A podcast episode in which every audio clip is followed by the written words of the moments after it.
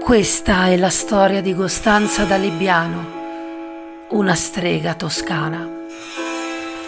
Costanza venne arrestata una mattina di novembre del 1594, all'età di circa 60 anni.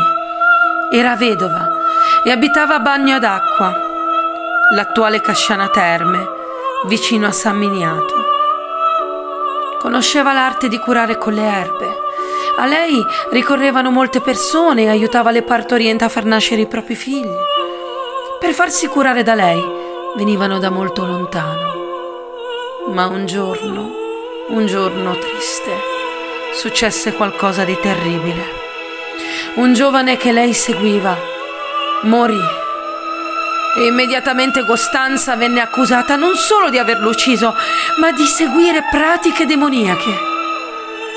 Allora la prima parte del suo processo si svolse sotto la responsabilità di un monsignore che godeva quel tempo della fiducia sia da parte del potere statale che di quello religioso.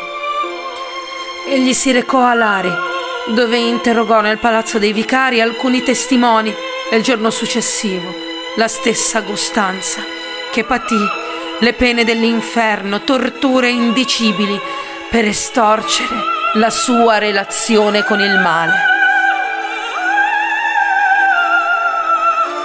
Costanza da prima nega e poi scioccata dai suoi accusatori e dai continui maltrattamenti, finisce per convincersi lei stessa.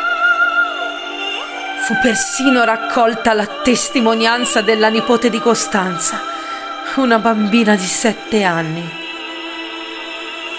Ma un giorno da Firenze giunse l'inquisitore generale per il territorio del Granducato a presiedere le udienze. Egli lesse attentamente le carte del processo prima di interrogare per la prima volta Costanza e dai resoconti degli interrogatori egli avvertì subito un sentore di superstizione alimentato anche da gelosie e ripicche di paese. Fu così che Costanza venne liberata